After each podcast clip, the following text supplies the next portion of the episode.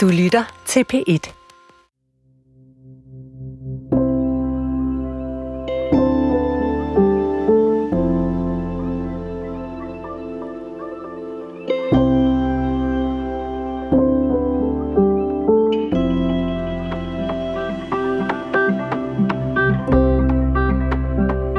Det starter med sådan en aften, hvor jeg sad i sofaen efter en arbejdsdag. Min mand han var ude at løbe en lang tur, og mine mindre børn de var øh, blevet puttet. Og så lige pludselig skete der et eller andet med min krop. Det var som om, at jeg, altså mine hænder de stivnede sådan helt.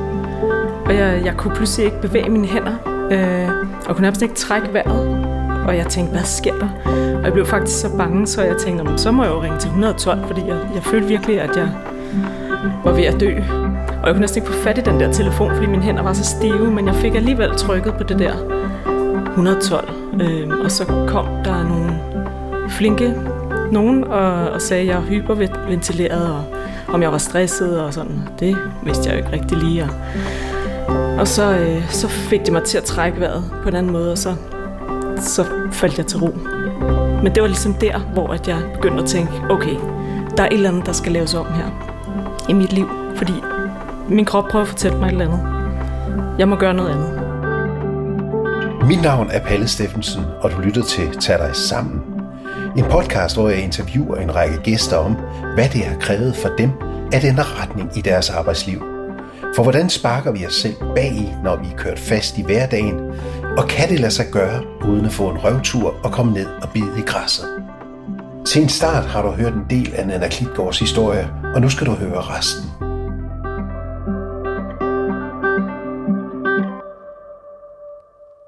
Så Palle, hvordan kan det egentlig være, at du ville interviewe mig? Jamen det ville jeg, fordi at jeg fik dig øh, anbefalet af en kammerat, og han fortalte, Palle, du skal fandme interviewe Nana her. Hun øh, designede hjemmesider for folk, og nu er hun blevet sådan terapeut, forfatter og healer inden for seksualitet og kvindelig nydelse, om man så må sige. Og så tænkte jeg, hende skal jeg snakke med, fordi jeg synes, det er en enormt interessant tur, du har taget fra det at lave noget meget konkret til noget meget, meget følelsesorienteret. Men Anna, hvis vi skulle starte den her historie, du startede jo faktisk med noget teknik, kan man sige, i dit liv. Ja, det gjorde jeg. Øh, jeg havde lidt svært ved at finde ud af, hvad jeg ville være, da jeg var lille eller barn. Andet end jeg ville gerne være kunstner. Men øh, det kunne man jo ikke leve af, fik jeg at vide. Så, øh, så selvom, jeg lige, ja, selvom jeg lige havde nogle år på kunstskole og sådan, øh, så efterhånden så mistede jeg lidt optimismen, fordi omgivelserne, det var sådan, at er du snart færdig med at fjolle lidt rundt eller sådan. Selvom jeg virkelig brændte for det her med at tegne og sådan. Men øh, ja, men så måtte jeg jo finde på noget sådan mere almindeligt. Og så startede jeg på handelsskolen og blev så uddannet kontorassistent, og jeg har aldrig kedet mig så meget i hele mit liv. Altså du siger fra kunst, og så siger at jeg må hellere finde på noget fornuftigt. Hvorfor så handelsskolen? Det er jo lidt af et, det er jo et sjovt spring at lave. Det er det, ja. Men det er fordi, at jeg havde jo ikke en gymnasiel uddannelse. Jeg kunne ikke komme ind på designskolen. Øh, jeg kunne heller ikke komme ind på grafisk højskole. Så det blev ligesom tredje prioriteten. Fordi jeg, jeg skulle bare i gang med et eller andet. Så øh, det var ligesom det, jeg, jeg valgte. Øh, men så det der kontorassistent, jeg synes, der manglede noget. Jeg ville noget mere. Og så, øh, så efter to år i Afrika, hvor jeg boede med min mand, der var udstationeret, så, øh, så fandt jeg på, at øh, jeg skulle skrive hjem, hvad, hvad vi oplevede. Og så kunne jeg lige så godt lave en hjemmeside. Derfra, der begyndte jeg bare at studere en hel masse, og, og da jeg så kom hjem, så kom jeg i mesterlærer og blev ansat et sted, hvor jeg lærte sådan nogle bestemte øh, systemer og mere HTML og CSS, og havde også taget en masse kurser, sådan rigtig kodehalløj, og jeg synes, det var så fedt. Fordi det var sådan, i stedet for det der, der kan være så mange muligheder, hvis man, hvis man for eksempel arbejder med noget, hvor man skal løse nogle problemer eller et eller andet. Men her, de her koder, det var sådan, enten virkede det, eller også virkede det ikke. Det blev sådan simpelt på en eller anden måde. Jeg synes, det var fedt, og jeg følte, jeg kunne noget, og jeg følte mig dygtig til det. Og det er mange år, hvor jeg så arbejder på reklamebureauer og webbureauer og så videre, med at udvikle kunders hjemmesider. Og når du siger det der med, at du godt kunne lide koder, du kunne godt lide det, der var sådan lidt, altså når det gik op og sådan noget, Hvad var det for noget i dig, der, der var tændt af det? Jeg tror, det var sådan noget med, at øh, altså, så var der ikke, det var sådan, det virkede simpelt, fordi hvis det for eksempel er, at man arbejder med mennesker, så kan der være sådan tusind forskellige måder, at mennesker kan blive glade på, for eksempel, eller sådan. Ja. Der, det var det bare, virkede det? Ja, okay, så var alle glade. Jeg tror, der er sådan en form for pause, eller sådan, jeg ved ikke. Jeg er også sådan lidt en plisende type, så, så der var det bare sådan lidt nemt at, at få det til at gå op. Hvis det virkede, så var, så var alle glade, og hvis ikke, så arbejdede jeg bare videre. Hvordan er udviklingen så derfra? Ja, yeah, altså, jeg begyndte bare sådan at, at føle mig sådan lidt splittet ind i på en måde. Altså, øh, jeg kunne godt lide det, men, men jeg synes bare, at jeg fik mindre og mindre overskud til, til børnene og til mig selv, og, og virkelig også til arbejdet. Jeg fik sådan en, sådan en større frustration af en eller anden slags, og sådan lidt stressagtigt. Og så var jeg på et tidspunkt øh, ansat i et reklamebureau, som egentlig var utrolig sjovt øh, at være på, men øh, jeg synes bare, der var mere og mere sådan uenigheder med ledelsen, og jeg kunne bare mærke, at jeg kunne godt tænke mig at øh, bestemme lidt mere selv. Så, øh, så der tog jeg faktisk springet og, øh, og blev selvstændig. Hvordan var det? Det var fantastisk. Det er så slap for alt det der, jeg selv kunne bestemme.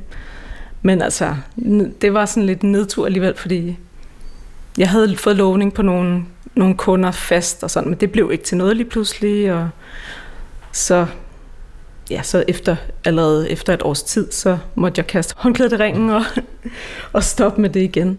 Hvordan har du det i den periode der? Altså, jeg havde det ret godt øh, på en måde, da jeg var selvstændig. Øh, økonomien fulgte bare ikke rigtig med, så så var det meget rart at komme tilbage til den der faste løn igen og sådan. Mm. Så jeg, jeg bed det i mig faktisk, selvom jeg egentlig på en måde ikke havde lyst til at komme tilbage til det fag, eller til den, det der sådan fuldtids og, mm. og meget væk hjemmefra. Sådan. Men så blev jeg ansat igen øh, i forskellige firmaer med webudvikling.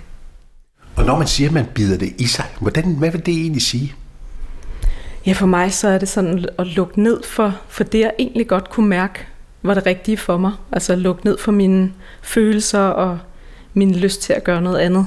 Så ligesom bare ja, spise noget ekstra sukker og altså sådan, få det, få det sådan til at køre på en anden måde. Det skal løbes væk. Ja, det er der nogen, der gør, ja. der er også nogen, der spiser det væk, eller drikker det væk. Eller... Jeg tror, jeg, øh, jeg arbejdede det faktisk væk på en måde, og spiste det væk, og festede det væk måske. Så siger du, at man kan feste, hvad skal man sige, ubehag væk, man kan spise det væk, man kan løbe det væk, eller hvad man nu er, man gør. Hvordan, hvordan påvirker det så dig i længden, det der? Jamen, i længden kunne jeg ikke rigtig øh, holde alle de der ting nede, som jeg havde prøvet at holde nede. Så, øh, så der begyndte at poppe mere og mere op, og og øh, jeg ignorerede jo alle de der følelser og sådan, men, men på et tidspunkt kunne min krop bare ikke rigtig øh, ignorere tingene længere. Mm. Så øh, jeg begyndte at få meget ondt i maven. Jeg havde faktisk diarré i øh, fire uger. Øh, og normalt ville jeg måske tænke, nej, nu må jeg lige se, hvad det handler om det her. Men, men jeg, jeg tænkte, jamen, jeg har jo travlt. Jeg skal jo, jeg skal jo lave de her hjemmesider, jeg skal opdatere alle de her hjemmesider for kunderne, og, og jeg er jo nærmest uanværlig. så, øh, men altså, jeg overhørte den der tynde mave, og det blev ved, og lige pludselig så kunne jeg bare ikke mere. Øh, der var en dag, hvor jeg virkelig var sådan helt afkræftet efter alt det dårlige mave, så, så meldte jeg mig syg, og jeg ærede mig alligevel lidt over, ej, men jeg skal jo nå det og det og sådan noget. Men øh, nu, jeg kunne bare ikke. Og så da jeg først havde meldt mig syg, så, så, altså, så gik jeg helt ned på det, og kunne nærmest kun ligge, ligge ned, og ikke lave noget som helst.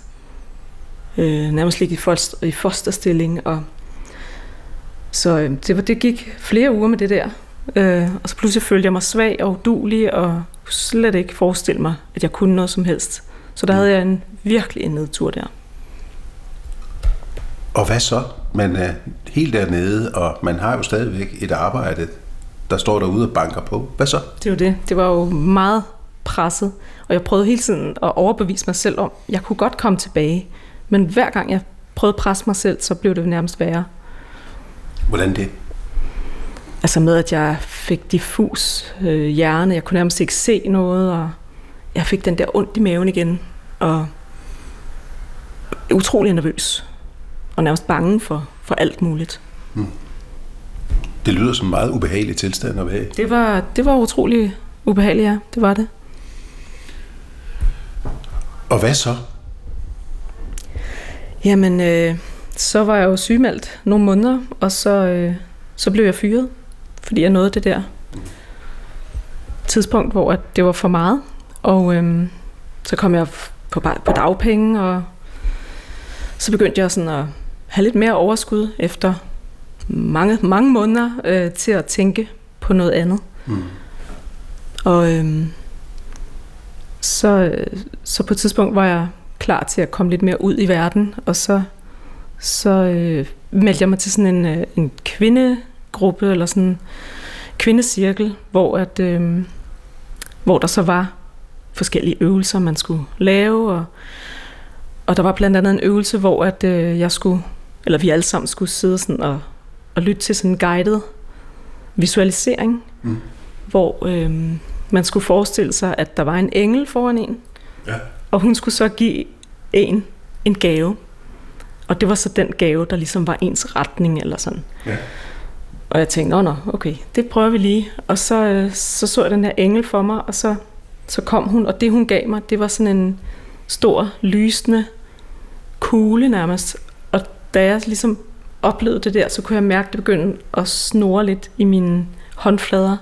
Ligesom dengang jeg tegnede rigtig meget. Altså sådan, der kunne jeg virkelig mærke, okay, der er et eller andet her, jeg skal bruge mine hænder til. Og jeg havde med det samme sådan en følelse af, at jeg skulle bruge dem til at hjælpe andre mennesker. Med at sådan hele dem, eller gøre det bedre for dem.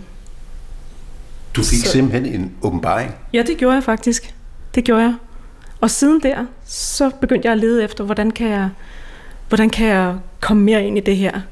Så der, øh, der fandt jeg blandt andet en uddannelse som øh, biodynamisk kraniosakral terapeut, og jeg tog også nogle healingkurser og sjællæsningskurser, alle mulige ting. Og jeg begyndte at have prøveklienter og købte en Brix og alt muligt. Så jeg, jeg gik pludselig all in, og jeg kunne mærke, at det var, det var virkelig, det føles helt anderledes. En af de her teser, jeg arbejder med i det her program, det er jo, skal vi ned og bide i græsset, før vi ændrer retning? Og man kan jo sige, du skulle jo ned og bide i græsset. Og nu spørger jeg så dig, skal vi det, eller hvad? Altså, jeg vil ikke mene, man skal det, men der er mange, der har det svært ved ligesom at tage nogle, nogle øh, skift, der er så store, hvis ikke de sådan egentlig behøver det, eller hvad. Hvis det er sådan, det går jo meget godt, og den ene dag tager den anden, og sådan noget. Jeg kender så mange, der gerne vil skifte. Nej, hvor du heldig, og sådan noget. Jamen, så gør noget, siger jeg. Folk, de tør ikke rigtig at gøre noget, når de har det okay. Men hvis de virkelig skal skifte noget, så tror jeg nemlig, at det er nødvendigt, at man kommer helt ned og finder ud af, okay, skal jeg fortsætte mit liv på den her måde? Øhm, så, så ja, det tror jeg faktisk. Er det er jo egentlig ret absurd. Jamen, det er helt absurd. At vi skal igennem den røvtur ja. inden. Ja, lige præcis. Det er virkelig absurd. Så i virkeligheden skal man stille sig selv det spørgsmål. Hvis jeg fortsætter sådan her, altså hvad, hvad sker der så om fem år? Har jeg det stadig sådan her, og vil jeg, vil jeg fortsætte på den her måde? Og hvis man siger, jamen det vil jeg gerne, okay, så er det jo fint nok, men hvis ikke, sådan, så må man gøre et eller andet. Det er jo et skifte, kan man sige, fra koder og HTML og hvad det nu hedder. Ja, det må man sige. Det er jo noget helt, helt andet. Som om, at før der brugte jeg mere hovedet til at regne ting ud og huske alle de her koder. Og nu, var det, nu skulle jeg ned i kroppen og mærke med hænderne og med, med hele mit væsen. Og så fandt jeg ud af, at det passede egentlig meget bedre til mig selv. Fordi jeg altid også har været sådan meget øh, empatisk og mærket alt muligt. Øhm, og været følsom. Så nu kunne jeg endelig bruge min følsomhed til noget. Som jeg havde lagt låg på altid, fordi det troede jeg ikke, man kunne, kunne bruge til noget. Hvorfor troede du egentlig ikke det? Jeg tror, det er, fordi jeg, jeg kiggede meget på samfundet, sådan, hvordan, hvordan sådan, i går så en normale jobs var. Og jeg har åbenbart lært, at det er jo sådan noget med, at man møder et sted og laver et eller andet med hovedet, og så tager man hjem igen. Og alt det der følsomhed, det, det kan man ikke bruge til noget. Men det ved du jo godt, man godt kan. Præcis. I forhold til sine børn, sin mand og sin familie. Okay. Det kan man, men det er jo sådan på privatfronten. Jeg havde bare ikke øh, fantasi til at forestille mig, hvordan man kunne bruge det i forhold til et, øh, et arbejde. Det er jo enormt interessant det her, fordi, netop fordi det er så konkret, det du lavede før, og det her det er så ukonkret. Nogen vil kalde det mumbo-jumbo-agtigt. Du kan hele, ja, og hvad så? Mm. Hvem kan ikke hele? Altså, Ja. Hvordan havde du det med det? Jamen det har da også været lidt af en udfordring, sådan ligesom at skulle stå fast i, at det er det, jeg ligesom er god til, Mm. og det er det, jeg kan mærke er sandt.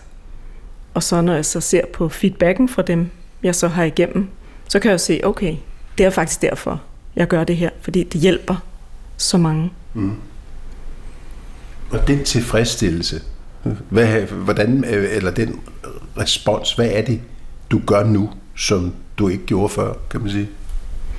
Jeg tror, det er, at jeg bruger hele mig selv, og bruger det, jeg nærmest er her for. Altså, jeg har det sådan, de fleste, de kan jo lære koder og HTML. Men at være så empatisk, at man kan mærke andres udfordringer og hjælpe dem med det, det, øhm, det synes jeg er, det, det føles bare rigtigt på en eller anden måde. Nu vil man jo spørge, ikke nødvendigvis som jøde, men kan man så leve af det? Fordi det andet er jo konkret, man udfører nogle opgaver, man får nogle penge, eller man får en løn af en arbejdsgiver. Kan man leve af det? Det kan man godt. Det er selvfølgelig, som alle, der er selvstændige ved, det, øh, det svinger op og ned. Mm. Det, øh, det er det, der er sådan lidt udfordringen med, at der er nogle perioder, hvor der er meget, så er der perioder, hvor der ikke er så meget.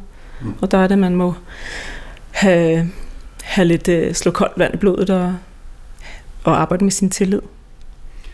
Det skifte, du laver, man kan jo sige fra, hvad skal man sige, fra teknik til følelser, er det også noget, der resonerer sådan i forhold til din barndom, og hvor du, hvad det du er lavet af? Ja, det synes jeg. jeg. Det er netop også noget af det, jeg har kigget på. Hvad kunne jeg egentlig rigtig godt lide som barn? Mm. Og øh, jeg var utrolig glad for min børnehave. Jeg kan huske mange ting derfra. Øh, og jeg har også fået at vide senere, at jeg var sådan en, der, der altid hjalp de andre med at komme i gang med lege. Og, og øh, i skolen, der var jeg altid venner med dem, eller i gården sådan, der var jeg altid venner med dem, der, der havde det svært, og prøvede at få dem sådan til at få det bedre og sådan. Så jeg synes, det ligger meget godt til mig egentlig. Jeg er lidt nysgerrig på, hvordan fanden kommer det teknik så ind i billedet? Det er jo meget interessant, du bruger så mange år af dit liv til noget, der sådan er teknisk og meget konkret. Og så siger du bagefter, jamen gud, det har altid ligget i mig, jeg skulle noget med følelser, noget med mennesker, noget med at forstå kroppen osv. Ja, jeg tror det er fordi, jeg kommer fra en familie, hvor, øh, hvor de var meget sådan, øh, de havde jo de der jobs, øh, der var mere almindelige, eller sådan. Måske Hvordan? havde det, altså sådan, kontorjobs af forskellige slags. Jeg havde, jeg havde slet ikke fantasi til, at man kunne lave noget med mennesker, og jeg hørte godt nogen fra min klasse for eksempel, om det, jeg vil lave noget med mennesker, og jeg tænkte, nej, det, det kan jeg ikke finde ud af. Jeg, jeg var alt for generet til sådan noget med mennesker. Jeg tror, det er det der, der holdt mig tilbage. Men når du så tænker tilbage på det, tænker du så, at du alt for mange år var havnet på den forkerte hylde, eller hvad? Ja, det tror jeg faktisk lidt. Hvis jeg skulle gøre noget om, så ville jeg måske have udfordret mig selv lidt mere og gået efter noget, hvor jeg kunne bruge min, mine følelser lidt mere. Men hvad forhindrede dig i at gøre det dengang? Jeg havde bare slet ikke fantasi til det. Og så fordi, så var det lige det ene, altså det var som om, der var, var nogle ting, der bare sådan lykkedes. Nå, men så var det det job, så var det den kontakt, og så var der Altså, Det- man lader sig føre med. Ja, jeg synes, jeg lå mig føre med. Og jeg tror også, det er lidt det der med, at igen med at overhøre sig selv, og så lytte mere på, hvad andre siger, fordi nogle gange er det lidt nemmere, fordi så er de i fred. Altså så kan jeg, altså jeg havde det jo ikke godt, Mm. men så er der lidt fred på, på omgivelserne. Så skal de ikke hele tiden spørge, nå, hvad så, og hvad, og Jeg laver hjemmesider punktum finale. ja, ja. Så var de, så var de sådan lidt sat på plads, eller hvad man skal sige. Det er jo meget interessant, at vi agerer så meget i forhold til andre, og hvad andre synes, og ja, den det, måde... Det er forfærdeligt. Det, er, det, det synes jeg slet ikke om, faktisk. Og det arbejder jeg rigtig meget med nu, hvad andre tænker, at være ligeglad med det. Hvordan det? Hvordan jeg arbejder med det? Ja. Øh, det første, det handler om at blive bevidst om det. Sådan, ej, nu var den der igen. Nu kom jeg til at tænke på, at andre, de tænker sådan her. Ja. Og så bare sådan, så bare gør det alligevel. Ja. Gå over grænsen. Ja. Ligesom udfordre mig selv hele tiden til at holde fast i, det er sådan her, det er. Og nu har jeg også fundet ud af, at hver gang jeg prøver at gøre som de, eller jeg kommer til at gøre ligesom de sådan ligesom synes, så føler jeg den samme sådan nærmest depression. Altså jeg bliver så tung. Jeg kan mærke det så tydeligt på min krop, at øh, okay, nu er jeg virkelig på sidespor. Er jeg kommer til at høre på andre? Ja, det er okay. Jeg må tilbage til mig selv. Hvad kan det for eksempel være for nogle situationer? Det er sådan, øh, nå, men skal du ikke have et eller andet ekstra job ved siden af, eller et eller andet. Mm. Altså nu også. Ja. Du ligger der ind i den bane, ja. hvor andre ligesom ja. definerer, hvad man skal. Ja. Og det er ikke der, jeg skal ligge. Men er livet ikke sådan, at man jo indimellem er nødt til at sige, jamen jeg bliver nødt til at tage det her job, det er ikke mit ønskejob, men det er her, jeg kan tjene nogle penge, og så er der ro på bagsmækken i familien. Jo, lige præcis. Og det vil jeg bare ønske, at jeg kunne. Men efter alt det der, jeg har oplevet med, hvor påvirket jeg bliver øh, fysisk, så kan jeg bare mærke, at øh, hvis jeg først begynder at gå den vej igen, så altså, og det er jo ikke sikkert, det er rigtigt, mm. men der er bare en frygt i mig, som, som forestiller sig, at jeg vil få det dårligt igen. Altså komme ind i sådan en stressperiode. Og så er vi tilbage til den aften der, da du ringer 112. Og hvordan satte den sig i dig? Den satte sig som sådan en både et, et chok og så også en advarsel mm. til mig selv om, at jeg skal ikke ud i sådan en, jeg skal ikke ud i sådan noget igen, hvor at jeg kan opleve sådan en ubehagelig nedsmeltning nærmest af kroppen. Her slutter Tag dig sammen. Podcasten er produceret af Rakkerpark Productions. Producent er Thor Arnbjørn. Tilrettelægger og klipper er Pernille Grønning. Og mit navn er Palle Steffensen. Tak fordi du lyttede med.